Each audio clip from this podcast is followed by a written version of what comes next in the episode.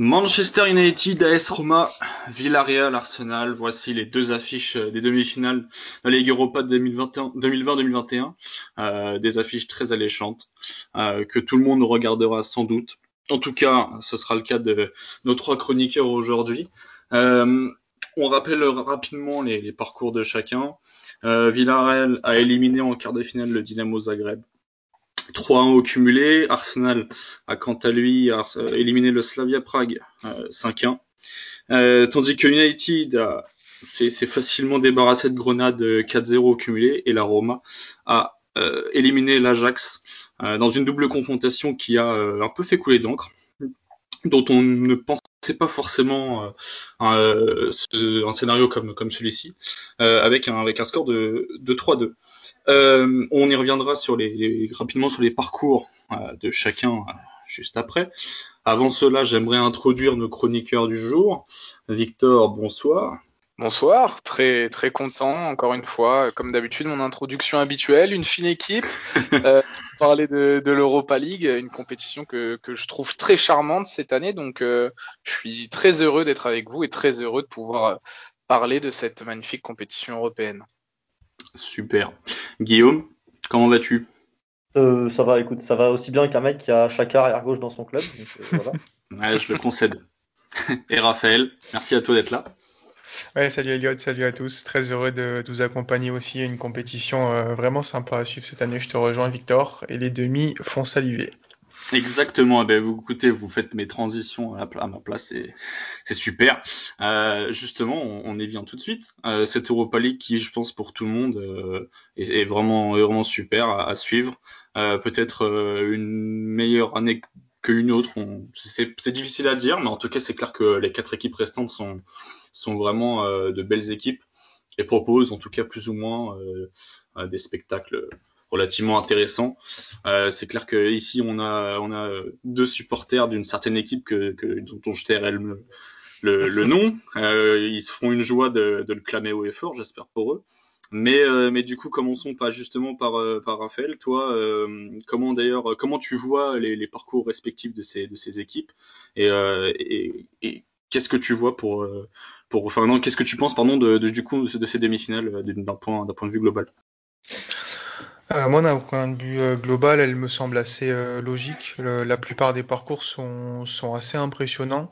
Je pense que celui qui m'a impressionné le plus, c'est celui de la S-ROM qui a sorti la Jacques, le Shakhtar et une autre grosse équipe, je crois que c'était Braga en, en 16e. Ouais. Donc voilà des parcours, enfin une compétition qui est assez relevée.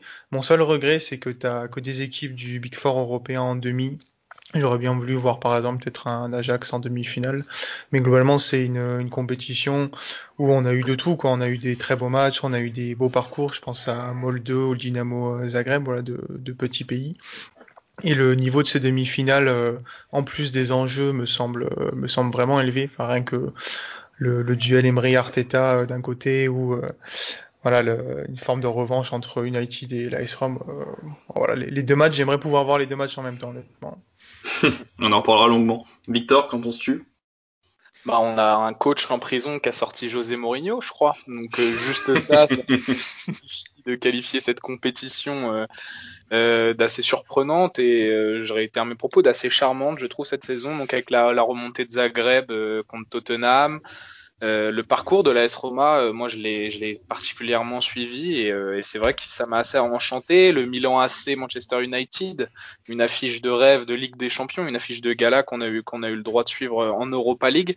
Enfin, je trouve qu'il y a une certaine saveur. Je trouve que tactiquement, c'est un peu c'est presque plus intéressant tactiquement que, la Ligue des Champions cette saison parce qu'on sent qu'il y a un peu moins d'enjeux, on sent que c'est un peu plus un laboratoire et, euh, j'ai vu des choses très intéressantes et euh, je suis assez content aussi des quatre demi-finalistes pour, euh, pour être franc. Je suis content que la Roma soit là, que Manchester également. Après pour Arsenal et Villarreal, euh, c'est plutôt logique. Ok. Guillaume, quelque chose à rajouter? Bah, comme l'a dit Victor, en comparant la Ligue des Champions, on s'est parfois, surtout en huitième, ennuyé devant les matchs. La Ligue Europa, ils ont battu des records de buts sur des journées cette année, de matchs à élimination directe. Je crois que c'était en 16e, ils avaient, il y avait eu genre 70 buts euh, sur une journée de 16e de finale. C'était, euh, c'était, complètement ubuesque euh, quand on voyait les scores à la fin. Et, euh, et c'était vraiment impressionnant le, jeu qui a été produit aussi, le côté offensif. Moi, il y a très peu de double confrontation où il y a eu euh, un partout à la fin de la double confrontation. Il y a eu, évidemment, le moment de Zagreb contre Tottenham qui était, enfin, le triplé d'Orsic qui était un moment incroyable. Mm. Après, il y a les, poules étaient moins intéressantes quand même de Ligue Europa, mais depuis les poules, je trouve vraiment que la compétition est, relevée. Il y a eu aussi plusieurs troisièmes, euh, troisièmes de Ligue des Champions qui ont été reversés, qui étaient très intéressants à voir entre United, l'Ajax et, et, le Shakhtar par exemple. Mm. Et je trouve vraiment que la compétition était relevée, qu'elle avait même un, petit truc en plus cette année que, les autres années, pour être habitué à la suivre maintenant, étant fan d'Arsenal évidemment. ouais, c'est clair. Bah, il, faut s'accrocher. Il faut s'accrocher. Euh, avant de commencer euh, et de rentrer euh, directement dans le sujet d'un des, premiers matchs, je, pense qu'on là on sait tous que ces demi-finales vont nous, vont, nous rappeler un parfum qu'on connaît bien, celui des, des, années 2000, avec des champions des années 2000 je pense que tout le monde, tout le monde, oui, tout le monde en a parlé, nous on en a parlé, etc. Mais ça, ça vaut quand même, euh, ça vaut quand même son, son petit détour. Il faut euh, évidemment euh, donc rappeler que United et, et, la Roma se sont affrontés trois fois euh, dans les années 2000, en 2006-2007, 2007-2008 et de nouveau 2007-2008. Voilà, ils s'étaient affrontés euh, en, phase de poule à l'automne 2007 et donc du coup ils s'étaient réaffrontés en quart euh, en 2008. Alors on va pas tout spoiler, mais malheureusement à chaque fois c'est United qui, qui est sorti vainqueur en tout cas euh, au cumulé, enfin à la qualification. Et puis dans, l'autre match, euh, pareil, voilà, un petit Villarreal Arsenal qui va nous rappeler un petit penalty de raté de Riquelme, mais j'en dis pas plus. Euh, assassin, oups, excusez-moi. Non, sérieusement, voilà, c'est vraiment deux affiches super intéressantes, surtout que le Arsenal Villarreal de 2009 en quart de finale. Euh, à titre personnel, je l'ai, je l'ai, je l'ai, je l'ai essayé de revoir quelques actions parce que je m'en rappelle plus du tout. Et euh, c'est vraiment intéressant parce que euh, parce que c'est une confrontation qui a pas été euh, si justement inintéressante que ça. peut-être un petit mot là-dessus, Victor. Tu veux réagir sur sur ce parfum si si cher à ton enfance? Ouais, bah oui, moi j'étais, euh, moi je me souviens des, des Roma Manchester. Alors Villarreal Arsenal, je m'en souviens, je me souviens du, maillot jaune de Villarreal, mais j'ai pas forcément de ah vrais vrais souvenirs. En 2009, tu vas avoir du mal à ton souvenir, Victor, puisque c'était en 2006. Merci Elliot. C'est la demi-finale. Ouais, mais je me disais que c'était un peu tard avant d'aller en finale contre, contre le Barça. C'était en 2006, mais il a, il, a il a, inversé le chiffre, hein, c'est tout. Hein. ça arrive. Non, je, je, pense que je me suis pas, je me suis pas trompé. Je voulais parler de 2009, du quart de finale de 2009 où ah. euh, Arsenal avait éliminé Villarreal en, 3-0 à, à, l'Emirates. Et en 2006, effectivement, il y avait le penalty loupé euh, au retour à Villarreal. D'accord. Dans les derniers instants c'était deux confrontations. Enfin, moi, c'est différentes. Différentes, voilà. Et je me, je me souviens tout de même. Mais ouais, c'est il y a un goût de nostalgie, quoi. Là, ces affiches de, de demi-finale d'Europa League, les années 2000, la Ligue des Champions des années 2000, Thierry Gilardi, euh, tout ce qu'il faut, commentaires, TF1. Et ouais, ce fameux de, de, de, Ligue des Champions, euh, Manchester United Roma, le 7 buts 1. Euh, c'est vrai que c'est c'est un peu comme le Manchester United Milan quoi. C'est qu'on a eu en huitième de finale cette année, je crois. C'est c'est la même sensation. C'est quasiment aussi excitant. Il faut avouer quand même que Manchester United à ses Milan, ça, ça l'est un peu plus. Mais le Roma euh, Manchester, pour moi en tout cas, ça m'avait beaucoup marqué ce, ce score fleuve en, en, faveur des hommes de, de, de Sir Alex Ferguson et Cristiano Ronaldo. Ouais, Villarreal, moi, juste rapidement, ça m'avait vraiment marqué puisque le match, le match aller, je crois que c'est l'aller, ouais, c'est l'aller qui était en, en, 2006, en demi-finale de Ligue des Champions, était le jour de mon anniversaire. On avait gagné 1-0 et ça m'avait beaucoup marqué du haut de mes 6 ans. Donc euh, voilà, c'est vraiment une affiche que je suis très heureux, de, très, très heureux de retrouver. Hmm. Euh, du coup, bah, voilà, c'est parfait. On va commencer justement par ce, ce, ce Arsenal Villarreal. Euh, rappelons donc que l'aller, euh, excusez-moi, est à, euh, j'ai mal révisé, est en Espagne, euh, et, et, le retour est, est en Angleterre. Euh, moi, j'avais tout de suite envie de te demander, Guillaume, parce que tu es, euh, enfin, Raphaël aussi, tu peux donner ton avis, parce que tu es évidemment spécialiste de la question, mais donc, Emery va recroiser la route d'Arsenal. Euh, comment lui voit ça, à votre avis? Comment il peut aborder ce, cette rencontre? Euh, Est-ce que euh, est-ce qu'il il va avoir forcément à cœur de, briller, de faire briller son équipe? Est-ce qu'on peut vraiment s'attendre à un Villarreal en finale selon toi, Guillaume, et selon vous, mais d'abord toi. C'est la compétition d'Emery, la Ligue Europa. Il a amené Arsenal en finale en, en 2019, on se rappelle contre Chelsea en finale. C'est vraiment sa compétition. Il sait parfaitement comment gérer ces doubles confrontations. Il y a été plein de fois. Moi, je me rappelle qu'Arsenal avait extrêmement bien avait extrêmement bien contrôlé sa double confrontation en demi contre, contre Valence à l'époque, mm. avec Aubameyang qui avait été aussi impressionnant et qui avait mis trois buts, je crois, sur la double confrontation dans mes souvenirs.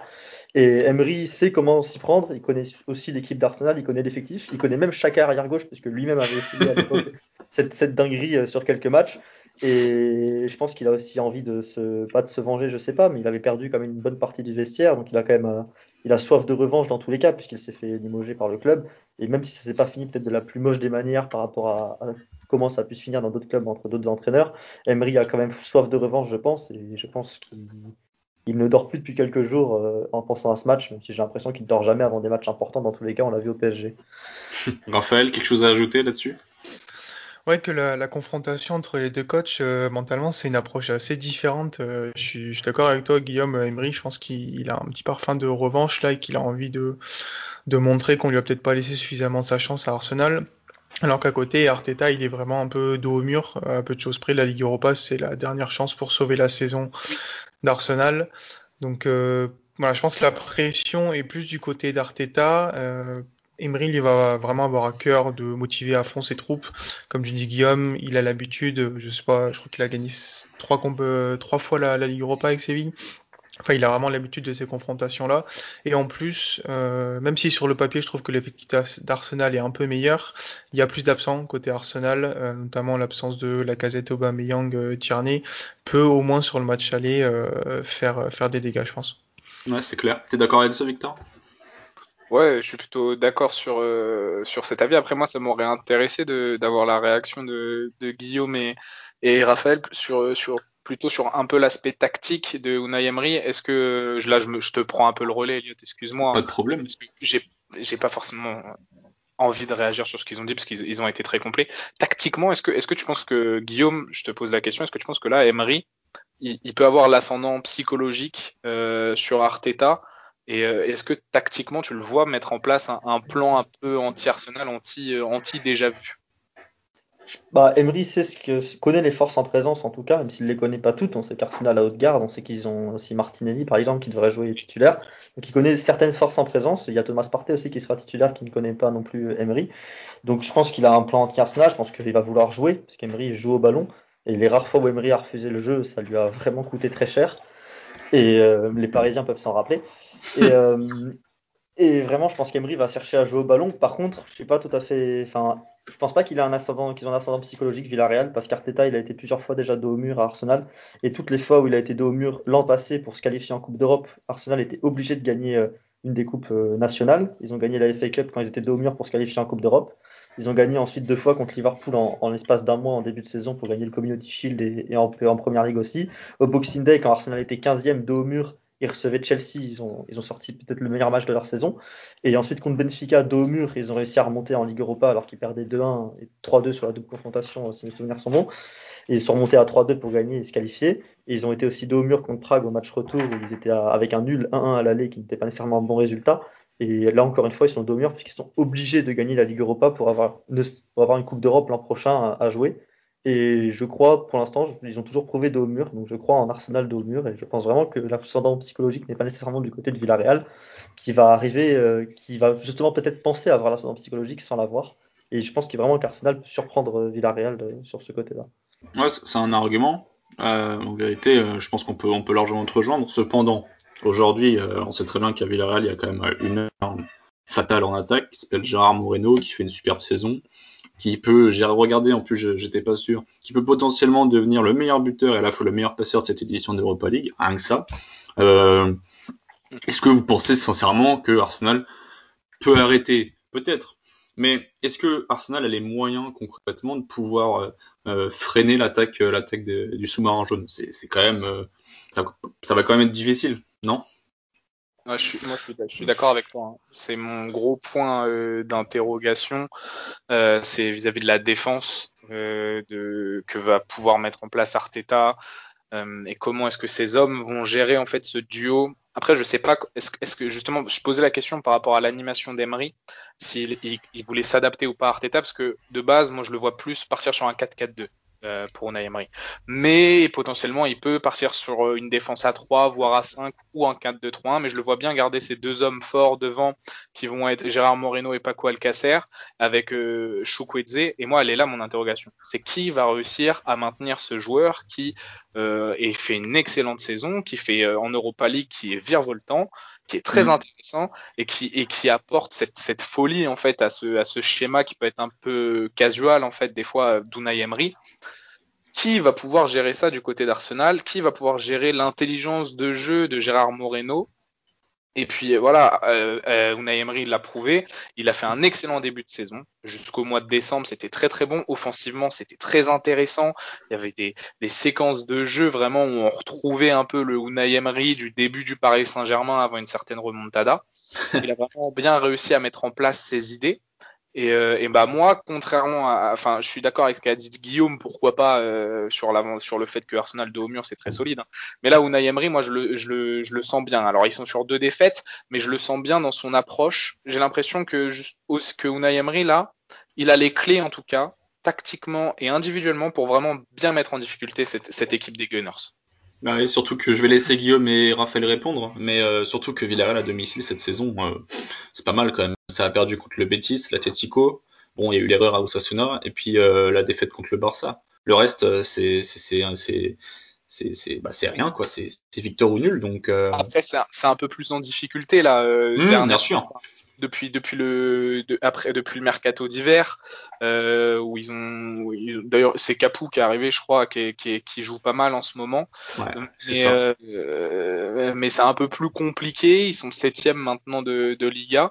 Mais tu sens en fait que Unai Emery a toujours bien son groupe quand même avec lui. Après je regarde pas Villarreal tous les week-ends hein, je vais pas vous mentir mais j'ai vu le, le match contre le Barça.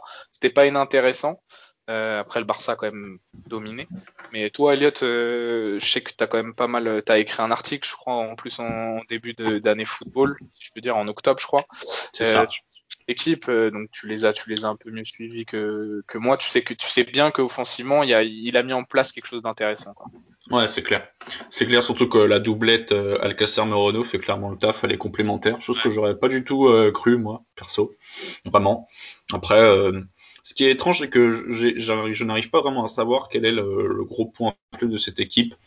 Peut-être un manque d'expérience, et encore, hein, il y a quand même des mecs comme euh, Alberto Moreno, euh, Raúl Albiol, euh, même Potores qui, qui et Parero aussi, même Potores qui commence à accumuler l'expérience. Mm. Je vais laisser encore une fois, je, vais laisser vraiment Guillaume parler, mais et Raphaël, mais je, pense que Villarreal a vraiment la place d'éliminer cette équipe des Gunners.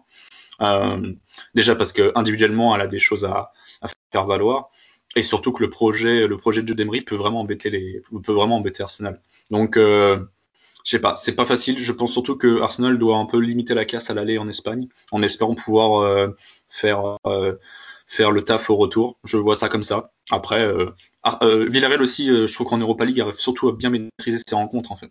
On l'a vu face au Dynamo Zagreb. J'ai l'impression que par moments ils ont été en, en danger, c'est sûr. Mais d'un point de vue global sur les deux rencontres, euh, ils étaient quand même relativement sereins. Et j'ai l'impression qu'ils se sentent, euh, Guillaume l'expliquait par rapport au succès de, de Emery en Europa League, ça se voit en fait qu'il a transmis cette sérénité dans cette compétition. Euh, ils, ont leur, ils, ont leur repère, etc. Et ça se voit.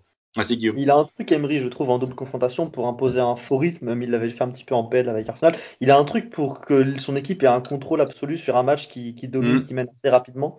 Genre quand, quand une équipe d'Emery mène rapidement, elle a vraiment un contrôle, elle a vraiment quelque chose en plus, même un faux rythme. J'ai l'impression qu'il y a l'adversaire se crée très peu d'occasions et que c'est très solide justement.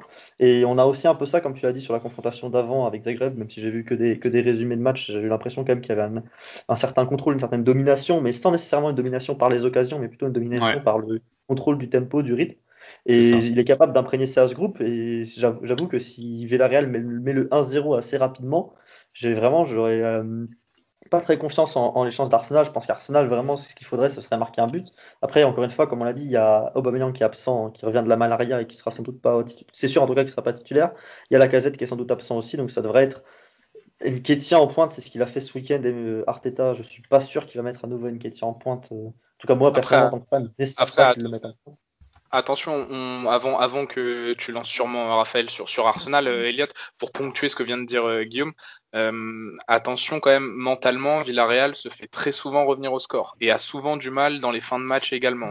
Certes, offensivement, ils peuvent en mettre un ou deux, Mais euh, moi, je mets quand même la seule réserve que je peux avoir sur, cette équipe euh, du sous-marin jaune et de son coach Unai c'est que mentalement, bah, de temps en temps, ça flanche un peu.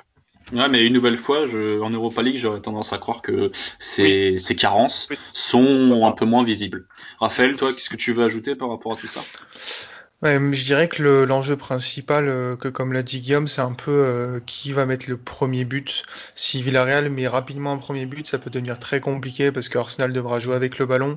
Et euh, Personnellement, je mm. trouve qu'Arsenal sans la casette avec le ballon a beaucoup moins de, solutions et tricote beaucoup. Alors qu'à contrario, à 0-0, je pense que Emery, lui, il est quand même pas mal adepte de la possession. Il va vouloir euh, garder la balle et jouer avec. Et moi, de ce que j'ai pu comprendre, Villarreal attaque plutôt par le centre, là où défensivement Arsenal est plutôt fort. C'est plus sur les côtés qui sont assez faibles.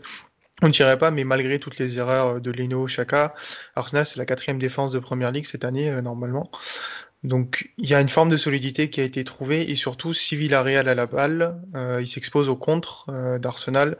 Et pour le coup euh, sur cette partie la vraie force d'Arsenal ça va être le contre. Parce que que ce soit Nketiah ou Martinelli ils ont de la vitesse. Et avec Pepe et Saka sur les côtés ils peuvent prendre vraiment de vitesse Torres et Albiol en, en contre-attaque. Donc alors moi je me demande vraiment qu'est-ce que va trouver Emery justement pour pouvoir développer son jeu sans trop se mettre à mal parce que on, sait très bien que le plan d'Arsenal ça va être de euh, laisser euh, si possible le ballon et de euh, d'être tueur en contre-attaque. J'ai une question Raphaël pour toi qui est aussi fan d'Arsenal. On se rappelle l'an dernier que le run en coupe c'était en on jouait en 3-4-3 avec avec Arsenal avec Tierney en axial gauche et avec Saka en Saka au Menton en, en piston gauche qui revenait dans l'axe quand on avait la balle. Est-ce que tu penses que ce serait pas le bon moment de la part d'Emery pour mettre Chaka parté en tandem au milieu de terrain, mettre Saka en piston gauche un peu plus bas et mettre un, troisième défenseur central, surtout que Villarreal joue beaucoup par l'axe? Je pense pas qu'Arteta pourrait revenir sur marché l'an dernier. Il a dit Emery le petit lapsus. Mais en vrai, euh, franchement, j'y avais pas pensé, c'est, mais c'est une bonne question parce qu'à trois défenseurs euh, centraux, globalement, tu blindes le milieu quand même. Le seul truc, c'est que si Saka, euh, tu le mets en piston gauche, tu, mettrais, tu mettrais qui à sa place devant? Saka rentre dans le cœur du jeu d'habitude quand il fait ça, et il peut prendre la, on peut mettre Smith Rowe à gauche, TP à droite. Mais le problème, c'est que ça nous oblige de nous priver d'autres gardes, quoi. Donc, ouais, c'est ça.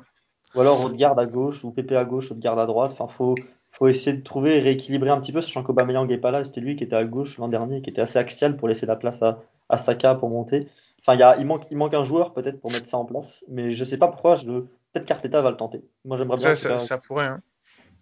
Après, est-ce que c'est le bon moment euh, tu vois, pour... ah, Remarque, c'est peut-être le bon moment, c'est le premier match. Il vaut mieux faire ça à l'aller qu'au retour. Hein. Ok, donc le, le, Café Crème Sport est devenu Arsenal France. Merci à vous. c'est exactement ça. je voulais la placer. J'étais obligé.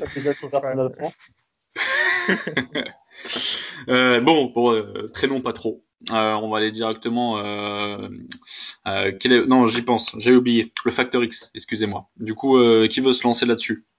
On l'a un peu évoqué, on a un peu évoqué les forces en présence, mais euh, qui veut J'en ai, un dont on n'a pas parlé, mais euh, pour moi le facteur X ça va être PP, parce que euh, en fonction de sa performance, Arsenal peut faire une super partie ou pas du tout.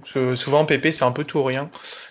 soit il arrive à faire les différences et à marquer des buts, faire des frappes, faire la passe, etc. Soit il enchaîne les mauvais choix et ça peut vite énerver ses partenaires. Donc euh, je croise les doigts en tout cas en tant que fan d'Arsenal pour qu'il nous fasse une masterclass, mais je pense que ça va être un facteur déterminant. Victor?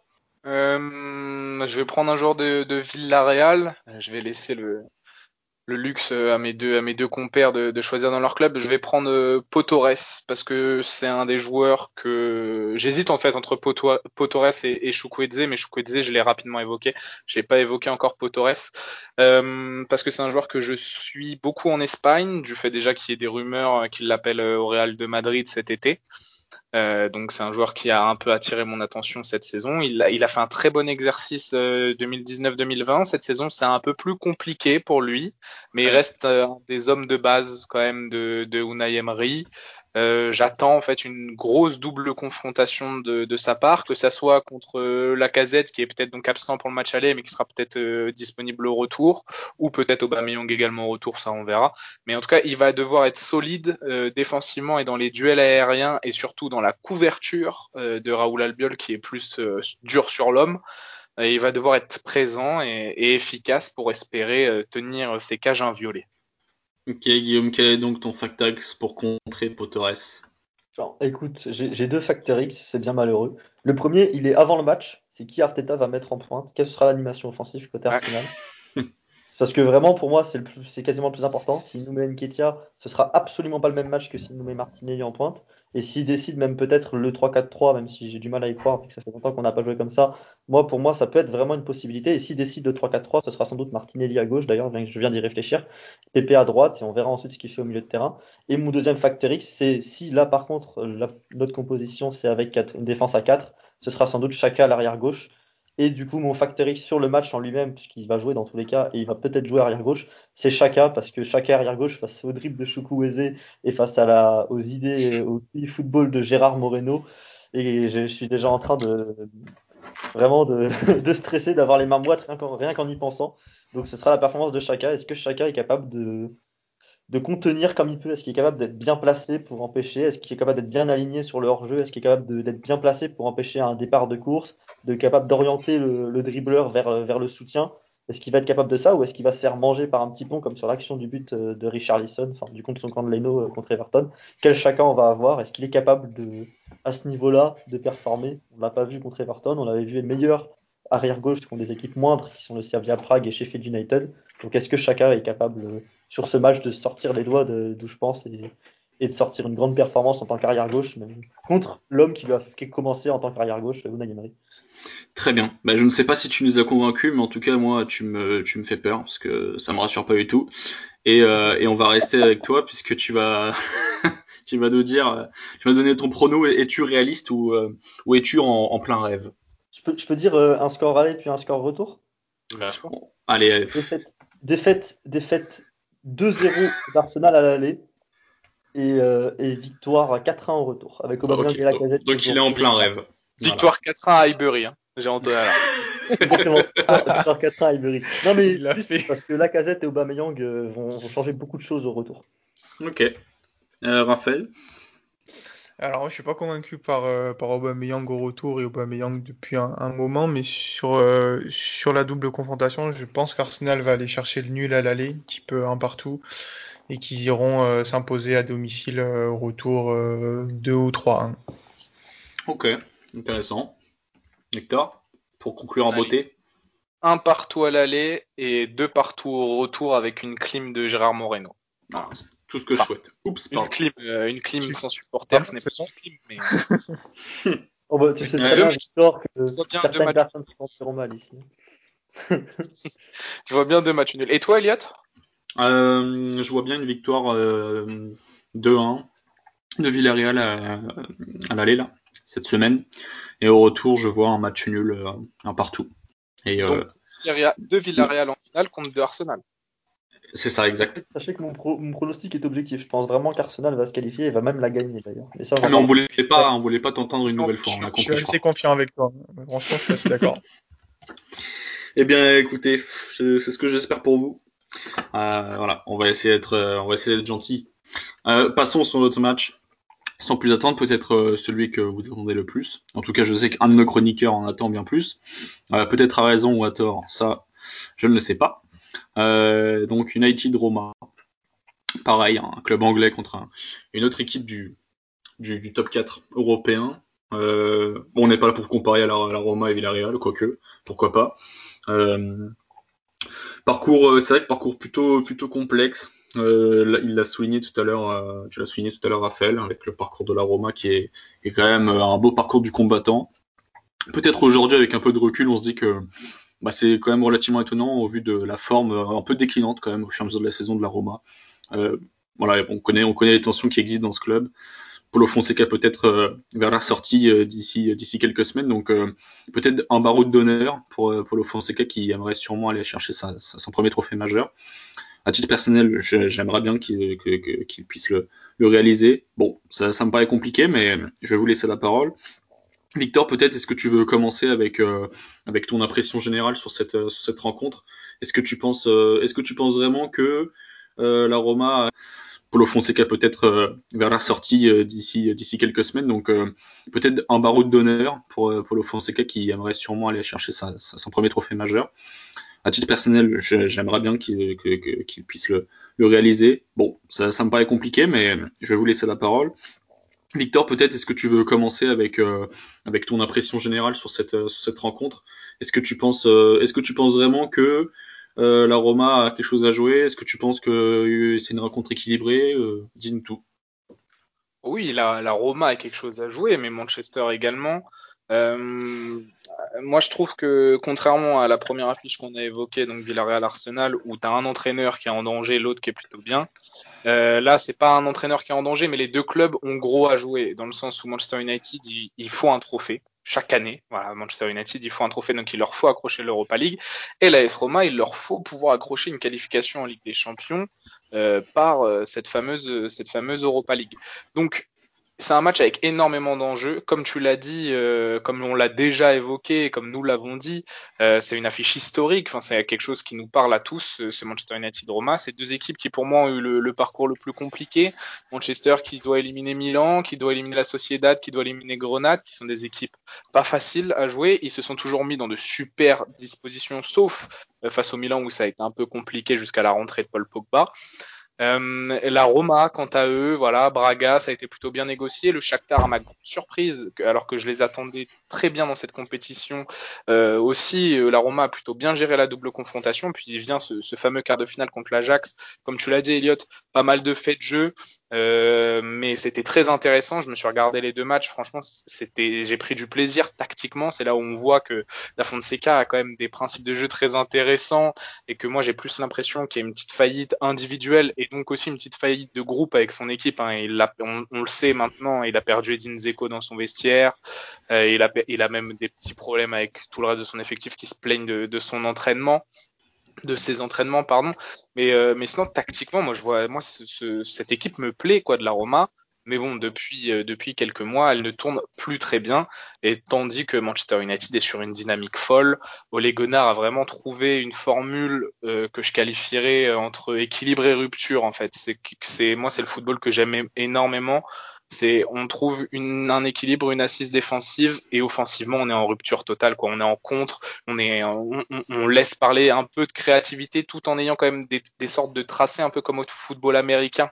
Moi, quand je regarde Manchester United, j'ai l'impression de voir souvent les mêmes tracés, les mêmes, les mêmes circuits de passe euh, en transition.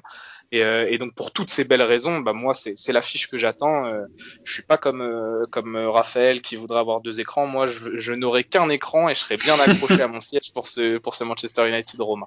Très élogieux Victor, justement Raphaël, est-ce que tu partages euh, Plutôt oui, c'est sûr que le match pour le coup est super intéressant. Il y a aussi une petite histoire puisque à la Roma tu as deux anciens de United avec Smalling et Mkhitaryan. Donc mm. euh, peut-être un esprit de, de, revanche aussi pour, euh, pour les deux là. Il l'avait gagné avec Manchester en 2017. Ouais, en plus, c'est vrai. Ouais. C'est vrai. Et alors après, moi, c'est deux équipes que, que je connais euh, un peu moins pour, pour être honnête, mais l'opposition de, de style me paraît quand même super intéressante. je suis bien curieux de voir ce que va mettre en place la Roma pour contrer Bruno Fernandez, qui est un peu quand même l'arme numéro un de, de Manchester United.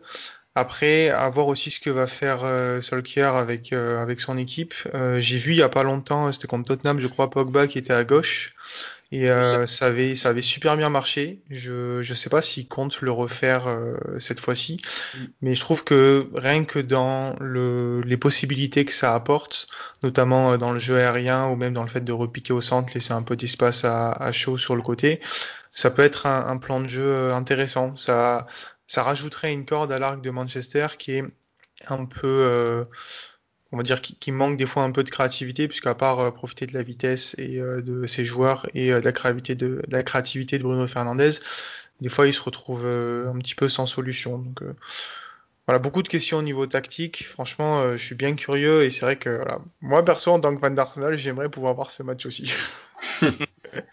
Guillaume? Ouais, il y a, y a, un point que tu as soulevé euh, qui est très intéressant, euh, Raphaël, c'est Pogba à gauche, c'est pas la première fois euh, contre Tottenham qu'il l'a tenté Solskjaer. Il l'a tenté plusieurs fois, souvent plutôt par des phases de jeu ou un changement tactique à la 60e en fonction des changements que lui fait de joueurs. je l'ai rarement vu sur tout un match avoir, avoir Pogba à gauche vraiment comme un presque comme un pas comme un ailier, mais en tout cas l'avoir vraiment positionné sur la gauche. Je l'ai vu peu après United, j'ai un peu moins regardé ces derniers temps, puisque ça va mieux d'ailleurs. Moi j'aime bien United les regarder quand ils perdent, c'est plus intéressant.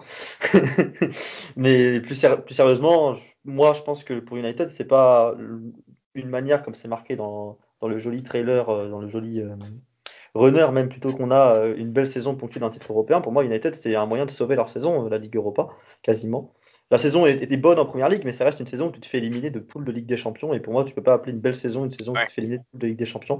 Pour moi, la Ligue Europa est là pour laver cet échec en Ligue des Champions. Oui, certes, la saison en PL est bonne. Elle n'est pas très bonne à mes yeux, mais elle est bonne en tout cas la saison en PL. Elle était très bonne jusqu'à une époque et là, elle est plus que bonne maintenant parce que tu vois quand même le rival City te mettre 20 points à la fin de la saison quasiment dans la, tête. Mais pour moi, le vrai, il y a quand même, en tout, cas, en tout cas, pour ce qui est de la campagne européenne, c'est un moyen de la sauver, cette Ligue Europa. Et je pense que United n'a pas d'autres euh, d'autres objectifs dans tous les cas que de la gagner euh, à terme. Enfin, United, s'il ne gagne pas la Ligue Europa, ce sera un échec. Euh, ce sera une échec. obligation de la gagner. Une obligation, oui. moins, moins que pour les trois autres clubs, puisque les trois autres clubs, ils ont aussi 25 millions, entre 20 et 25 millions à la clé en Ligue des Champions et une qualif en Ligue des Champions à jouer que United a déjà. Mais c'est une obligation, en tout cas, par rapport aux supporters et à l'histoire du club pour United de la gagner. Et même peut-être pour les fesses de Solskjaer aussi, attention, on sait jamais. Mais ça pose la, la... Oui, vas-y, je t'en prie. J'allais rajouter que pour la France, c'est pas neutre non plus parce que Manchester United est le seul club qui peut qualifier le troisième de, de Ligue 1 en gagnant, euh, en gagnant la Ligue Europa. Ouais, c'est vrai. Mais moi, ce que je voulais dire, c'est euh, est-ce que ça pose pas plutôt la légitimité, encore une fois, de, de cette Europa League?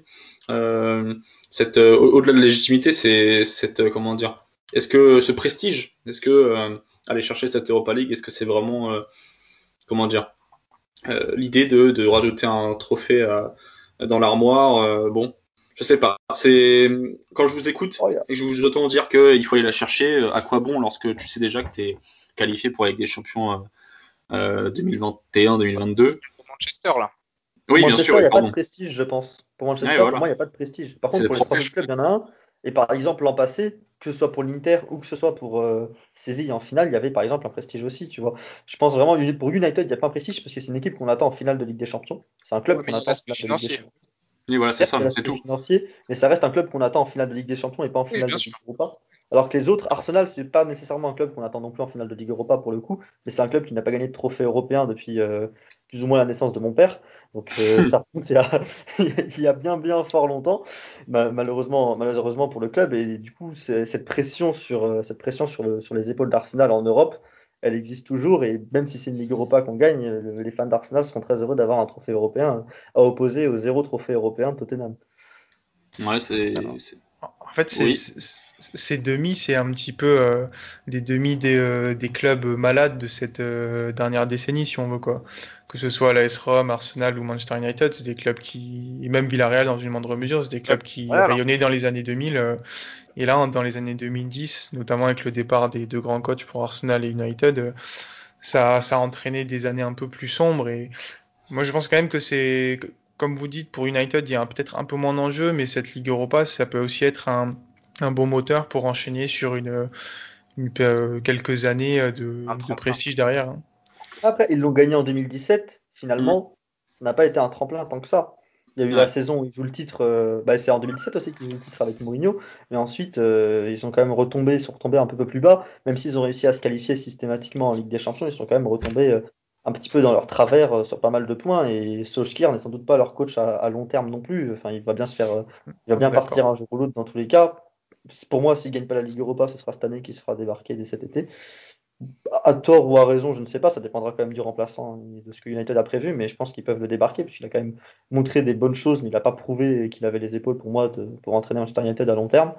Et c'est pour moi, c'est ça le plus gros enjeu, c'est que Solskjaer doit sauver euh, plus ou moins ses fesses sur ça. Et je pense que Pogba aussi a un gros enjeu en faisant une belle, de belles performances. Je pense que Pogba aussi a pas mal de pression au vu de ce qu'il va peut-être pouvoir vouloir faire cet été. Je pense que au vu aussi qu'il est à un an et demi de la fin de son contrat, si je ne m'abuse, il va avoir aussi très envie de faire à bien euh, sur, la, sur la scène européenne, ce qu'il n'a pas fait depuis, euh, bah, depuis belle lurette en fait. Euh, à part le match contre le Milan AC, ça fait bien longtemps qu'on n'a pas vu Pogba sur la scène européenne faire de belles performances. Je, te trouve quand même très sévère avec, euh, avec le coach euh, norvégien. Euh, je suis pas son, son, son, plus grand fan non plus. je suis le premier à avouer que pour moi, il n'a pas forcément les épaules, ni l'aura ou le charisme pour entraîner un club tel que Manchester United. Mais là, cette saison, on avait déjà fait un podcast en plus, toi et moi, Guillaume. sur, sur cette équipe et on avait quand même admis qu'il avait trouvé quelque chose qui me semblait être pertinent, qui me semblait être une formule quasiment 100% gagnante. Enfin, il est sur les 20 derniers matchs, il en perd, il en perd à peine deux, je crois. après, il y a des moments où, où offensivement, c'est à la traîne, mais si on regarde l'effectif de Manchester United, on, on, comprend vite pourquoi c'est un peu à la traîne. Surtout quand aussi on a Anthony Martial qui, qui vendange énormément. Euh, là, moi, pour moi, si tu rajoutes un top player en attaque à Manchester United, ça joue très clairement le titre, pour moi, avec Manchester City, avec, avec la tactique qu'il a cette année. Hein. Parce que moi, j'insiste sur ce sentiment quand je regarde Manchester United, ça, ça m'a l'air d'être tranquille, en fait. C'est tranquille. Pour jouer. Il a un effectif pour quasiment déjà jouer le titre euh, sur le skier. Il manque un tueur. Il manque un tueur devant le but, on s'entend. Alors attention, parce que moi, il si manque je te un fais tueur en France, mais c'est le seul truc qui manque à ce titre. Hein. Le 11, tu joues pas le titre, euh, Guillaume. Hein. Moi, le 11 qu'il a actuellement, il joue, à aucun moment tu joues le titre de première ligue. Hein. Quand je compare ah, à Liverpool et à Manchester City, à aucun moment tu joues le titre. Hein. Il a, il a 10 joueurs 11 pour jouer le titre quasiment. Mm. Pour moi, pour moi les latéraux, les latéraux, c'est la meilleure paire de latéraux cette saison en première ligue. Ça se bat avec okay. Marcelo. Et c'est quasiment la meilleure paire de latéraux en première ligue. Le milieu de terrain, euh, Pogba, Bruno Fernandez, quelle que soit la manière dans laquelle c'est animé avec Fred McTominay qui fonctionne très très bien entre eux, qui sont très très travailleurs, c'est quasiment aussi euh, top en PL. Devant Rashford, c'est très très fort aussi. Et pour moi, il manque juste, il manque un tueur devant le but. Tu mets, tu mets un, un tueur en, en, numéro 9, euh, je vais pas le dire le nom, mais tu mets par exemple Erling Haaland, euh, ou tu mets, alors après, il faut voir comment tu articules ça, mais tu mets un tueur devant le but. Pour moi, United, c'est une équipe qui, qui, est totalement à même de jouer le titre. Et donc, s'il manque qu'un seul joueur à une équipe pour jouer le titre, pour moi, elle peut faire mieux mieux en PL que ce qu'ils font cette année Non. Elle peut par contre sortir des poules de, de Ligue des Champions, par exemple. Il manque, il manque un seul joueur grâce au dispositif de Leguenard, parce que tu parles de la paire Fred McTominay. Mais ça, c'est made in euh, Norvège. Ça, c'est lui qui a trouvé ça, c'est lui qui a mis ça en place, parce que sur le papier, tu m'excuseras, hein, mais moi, moi, je vois ça, je regarde pas le match. Enfin, on s'entend, c'est pas, pas le premier truc qui, qui, qui me tape à l'œil. Le positionnement de Paul Pogba gauche, c'est quand même c'est quand même très intéressant. Ça c'est aussi. Et puis tu as dit Rashford c'est très fort. Déjà c'est la première fois que je t'entends dire ça parce que pour toi c'est un joueur surcoté. Donc on, va mettre tout de suite les pieds dans le plat. C'est très très fort. Mais en attendant il est obligé de faire soit avec Martial ou Daniel James sur la droite, avec un Cavani qui est vieillissant, qui, est qui a toujours des cannes, mais euh, on sent qu'il est de plus en plus sur sur la fin. Et défensivement les latéraux, oui, mais les centraux. Hein, il est obligé de faire avec une paire Maguire, euh, Lindelof, et il a enfin compris, moi c'est le seul truc que je peux leur reprocher, il a enfin euh, compris qu'il fallait mettre euh, Dean Anderson au goal au lieu de, David De Rea. Mais, il y a quand même, là cette année, pour moi, les Gunners, tu lui rajoutes un joueur très fort en défense et un très bon attaquant qui marque des buts, ça joue le titre. Mais il, il ne le doit en partie quasiment que à lui, et bien sûr, euh, le, le, maestro Bruno Fernandez, qu'on n'a pas cité encore dans, dans, cette conversation. Oui, Merci Raphaël. Ouais. J'avais euh, deux, deux, questions pour vous qui connaissez euh, mieux le club du coup. Euh, moi, la première, c'est est-ce que Cavani doit commencer titulaire euh, ce jeudi? Et la deuxième, c'est plus général. Euh, moi, j'ai toujours pas compris pourquoi Van de Beek est si peu utilisé euh, par Ole Gunnar euh, Solker.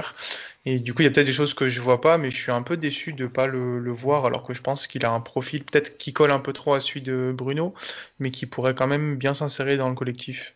Van de Beek ne, ne s'est juste pas intégré euh, au groupe à l'APL. Là, c'est un problème d'acclimatation qu'il y a, c'est plus profond que juste son style de jeu ou son niveau actuel. Il a joué beaucoup d'entrées en jeu, il n'a jamais été trop titulaire en début de saison.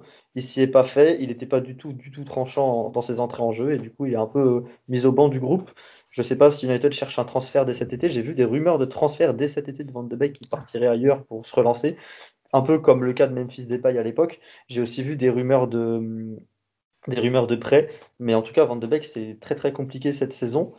Et pour répondre à ton autre question, pour moi, oui, Cavani, ça doit être titulaire. Pour moi, Martial ne doit pas fouler la pelouse euh, jusqu'à la fin de saison. Sa, sa confiance actuelle, Martial ne doit plus mettre le pied sur un terrain.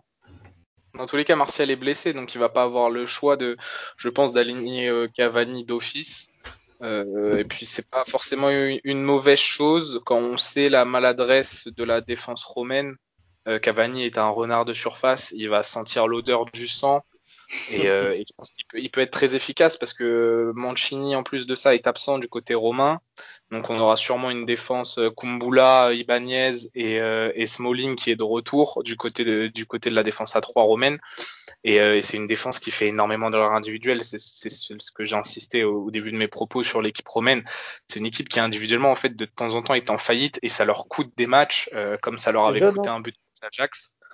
et en plus c'est assez Ouais, c'est jeune, bah, Smalling ah, et Ibanez, Ibanez et Kumbula, c'est 21 ans les deux, je crois. Bah, c'est 21-22, c'est 21-22 grosso modo. C'est jeune, mais euh, ça, fait, ça fait à haut niveau, ça fait quand même des erreurs qui des fois sont, sont dures à avaler, surtout pour, pour un coach aussi exigeant de, de d'Afonseca, euh, qu'on touchera peut-être un mot euh, tout à l'heure. Quelqu'un veut ajouter quelque chose Vous étiez euh, en autonomie totale. Un plaisir à vous entendre.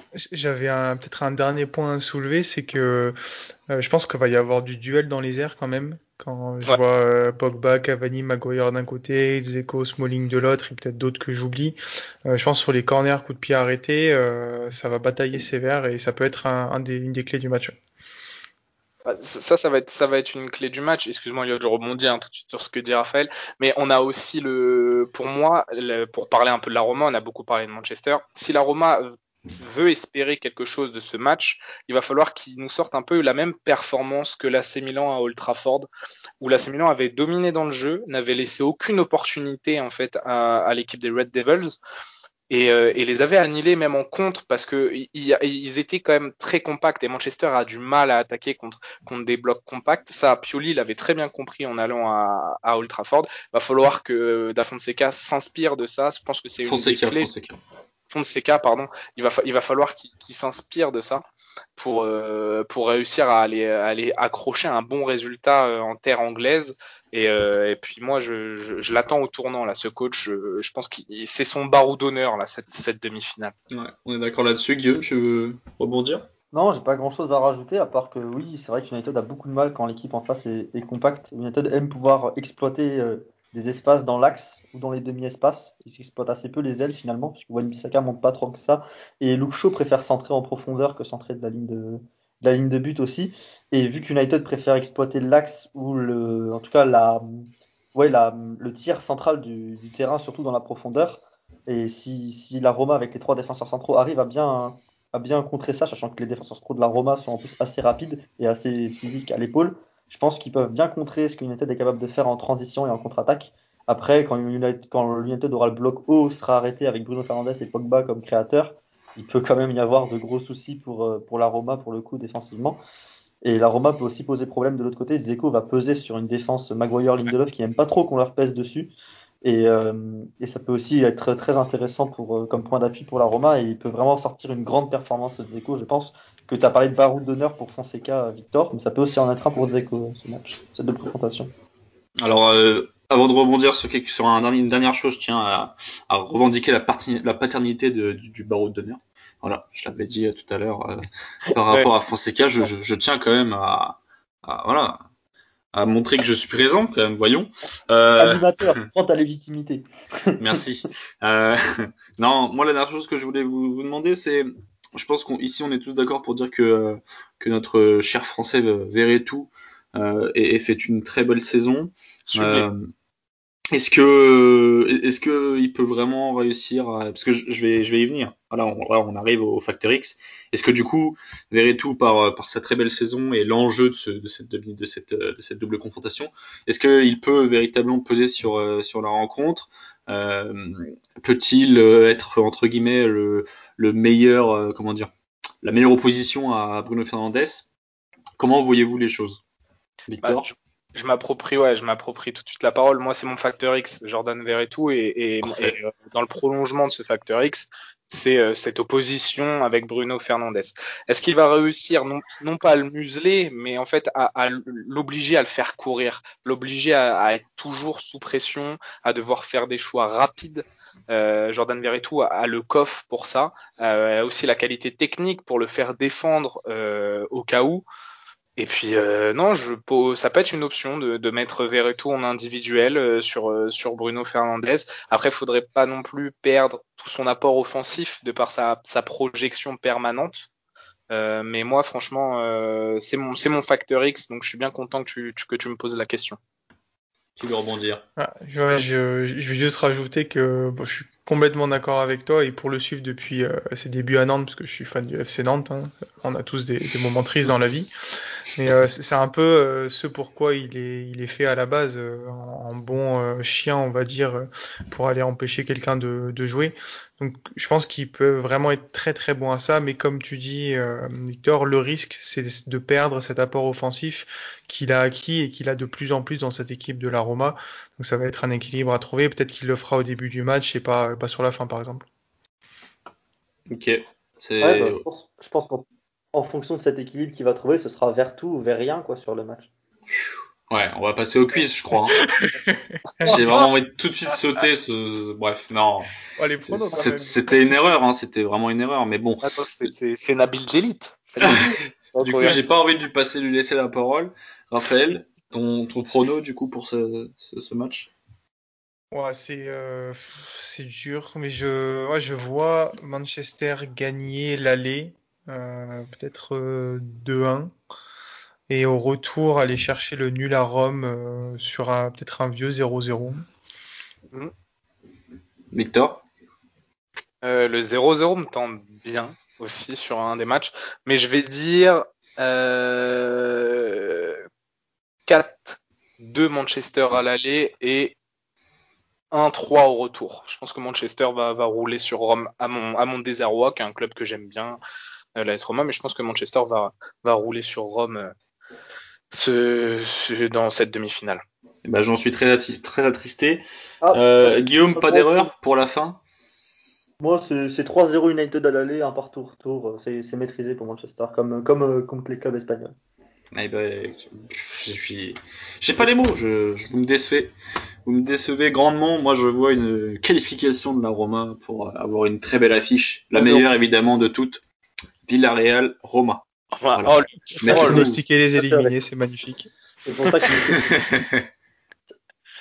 J'appartiens au peuple, moi, vous voyez. C'est quand même une notion très importante. Tous les bon. chemins mènent à Rome. Hein. On n'aurait pas dit mieux. Euh, allez, on va essayer de, de, finir tout ça en beauté avec un, un quiz que j'ai euh, que j'ai euh, que j'ai concocté en marque, que j'ai juste trouvé en vérité. Va pas évidemment s'attribuer tous les mérites. Euh, c'est simple. On a tout à l'heure parlé des, précédentes confrontations de cette magnifique décennie 2000. Moi, j'ai envie de vous demander, voilà, et c'est marrant parce que je pense que ça va s'arracher les cheveux. J'ai envie de vous demander, alors évidemment, j'ai pas, j'ai pas parlé, enfin, je veux pas me demander Arsenal Villarreal puisque ici nous avons deux gunners, ce serait évidemment bien trop simple. J'ai envie de vous demander euh, quels étaient les 22 acteurs plus euh, les remplaçants, enfin pas les remplaçants, mais les joueurs qui sont rentrés en cours de jeu euh, lors de le Roma United en, en 2006, en 2007, pardon, le tout premier match de ces six confrontations des années 2000. Il y avait eu 2-1 pour la Roma. bah, voilà, je vous en dis pas plus. Qui veut commencer? Nous avons donc, euh, nous cherchons donc, excusez-moi, 4 plus 22, 26 joueurs. Voilà. Mais si vous arrivez déjà à 15, ce serait, ce serait bien. Et je prends la main. Je prends la main. C'est ce que je comme ça, je, C'est pas très fair play, ça, monsieur. Il a, attends, il a dit qui? Il a dit qui? J'ai dit Francesco Totti, c'est honneur au plus jeune. Ok, ok. Ok, bah allez, Raphaël. Bah, je vais dire euh, Ronaldo. Ronaldo, oui, c'est bon aussi. Van der Sar. C'est bon. Guillaume, à toi. Carrick. C'est bon aussi. Et tu me prenais tous les joueurs auxquels je pense quoi. Rio Ferdinand. Oui, ça passe. Euh... J'ai bien envie. Ah, j'ai envie de tenter un truc, mais je vais me le garder. Euh, Nemanja Vidic? Aïe, aïe, aïe, aïe, aïe, aïe. Arrête, c'est qui en défense avec lui? Eh ben écoute, je le dirai pas, mon grand. Ah, je vais pas le dire. Euh, Paul Scholes? Ouais, c'est bon. Est-ce que Solskjaer jouait? C'est beau, c'est beau, c'est beau parce que c'est une belle, c'est une bonne réponse. Ouf. Ryan Giggs. Yes. Suivant. Voilà, je suis déjà perdu là. Euh... faut que je réfléchisse, mais là. Euh, mais honte à moi. Euh... droit appel à un ami, appel à Victor. Ouais, appel à, à Joker. Joker. Allez, on va, on va déjouer avec ah, les règles. Est-ce que, est-ce que Mancini, il est là, côté romain? Ouais, il est sur le côté gauche. Aïe, ah, voilà. Allez, tu, tu rentres en jeu à la place de Raphaël alors. On va l'éliminer pour un, c'est Raphaël. Guillaume euh, euh, Van Nistelrooy Oula, aucun nom. Il était déjà parti au Real. C'est triste. Et Raphaël, tu peux gagner. Allez, Raph. Oh non, c'est toi qui as donné la réponse juste avant, Victor. Il peut pas gagner. Non, tu vas, eh, tu vas arrêter. Tu t'es trompé, Raphaël. Il s'est pas trompé. il, n'a rien dit. C'est encore Ah, pire mais que je te jure, j'ai rien. Oh là là. Euh, Si je t'en. Moi, j'en ai peut-être un. Donc, euh. Je vais tenter quoi là Attends, est-ce qu'à Rome, qu'est-ce qu'on pouvait avoir à Rome? Ah, si Bah si, si, il y a un milieu, quoi. terrain, un milieu de terrain romain, italien, qui a pris sa retraite il y a pas longtemps. Il, doit, il devait être Ouh là. là ça aide, hein. Ça y va avec la triche, là. Ah, je te jure, c'est la honte quoi. Il est parti au Boca. Il est parti au Boca il y a pas longtemps finir sa carrière. Il est des Rossi, mais je le dis parce que comme ça, il l'aura pas. Voilà. Ah, non, vu. joué. C'est quoi Je vais dire. Tevez. Je vais dire Tevez pour voir. mais- Non, non, il était pas là. Est-ce que, est-ce qu'il y a, comment il s'appelle? Euh... Non, Ev- Evra, c'est trop tôt. Et non. J'avais pas les latéraux non plus. Il y a un autre français, par contre, qui est rentré en cours de jeu à la place de, Ah. euh, place de Sylvestre. Gix, je crois. Non. Non, non, non. Il venait d'arriver l'hiver, d'ailleurs. Il venait d'arriver l'hiver, l'hiver précédent. Oui, ça, oui. Qu'est-ce que nous avons d'autre? On a un autre milieu britannique, je ne donne pas sa nationalité, qui est rentré en jeu à la place de Scholes. Non, à la place de Solskjaer. Non, euh, Giggs, du coup, et ça a été rentré à la place de Solskjaer. Fletcher. Exactement. On continue avec United. Euh, il vous manque un, un, un Voilà, grand attaquant, une légende de, la- de United en pointe. Numéro 8 dans le dos à l'époque. Le parc. Oh que non. C'est vraiment honteux ce que tu viens de faire là. On, on l'a dit, on dit ah ou... Bah non, Wayne, je pense qu'il est pas sorti. Hein. Ouais, il est pas sorti, Ah, ouais. Quelle, Ah, quelle honte. Ah oui. Oh là là, la honte. Euh, il vous manque, il vous manque l'arrière gauche, l'autre défenseur central euh, anglais, enfin il est pas anglais mais le défenseur central mancunien et euh, l'arrière droit. Dis-nous, dis-nous les compos, Elliot. Terminons, dis-nous les compos. Ah, Dommage, parce que je voulais, je voulais vous faire tout deviner, mais effectivement, on n'a pas, non plus euh, le temps pour faire tout ça. Nous avons euh, Brown, euh, Wes Brown à droite, John Oshie en défense centrale, Oh là. Gabi Heinze en défense, en, latéral gauche. Euh, du côté de la Roma, nous avions un gardien dont j'avais oublié l'existence, un Brésilien qui s'appelait Doni. En défense centrale, nous avions Christian Panucci, la légende italienne, à côté de Mexes. À droite, nous avions Cassetti pour les plus jeunes, enfin pour les plus vieux, du coup, lapsus. À droite, à gauche, nous avions Christian Chivou, Kivou, le- la légende roumaine qui a joué à l'Inter. Euh, pour accompagner De Rossi au milieu, nous avions Perrotta, une autre, une autre grande légende de l'AS Roma, Simone. Euh, à droite, nous avions Rodrigo Tadei, un Brésilien qui est resté quelques années à la Roma. Et enfin, le plus dur à trouver que vous n'auriez sûrement pas trouvé, peut-être, euh, peut-être, euh, comment dire, euh, Raphaël l'aurait trouvé parce qu'il a joué à Nantes. C'est un Suédois, Christian Williamson, euh, qui, est à- qui est allé à la Roma après Nantes. Voilà. Et sinon, les remplaçants étaient un inconnu de 20 ans à l'époque, Alessandro Rosi, que je ne connais pas, et le grand Mirko Vucinic, qui était, qui avait remplacé Tadei à la 62e minute. Voilà. Bah, c'était dur, hein, mais c'était Ouais. intéressant. C'était dur. hein. C'était dur, mais je voulais quand même Ah, vous faire mémoire. tenter.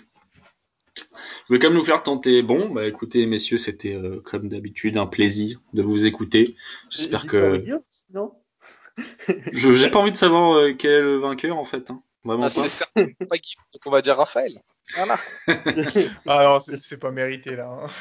Non, mais non, c'est pour la blague de, de tout à l'heure, je l'ai toujours en travers, là, vers et tout, vers rien. Là. C'est vrai que celle-là, elle, est- elle, est- elle est vraiment légendaire déjà.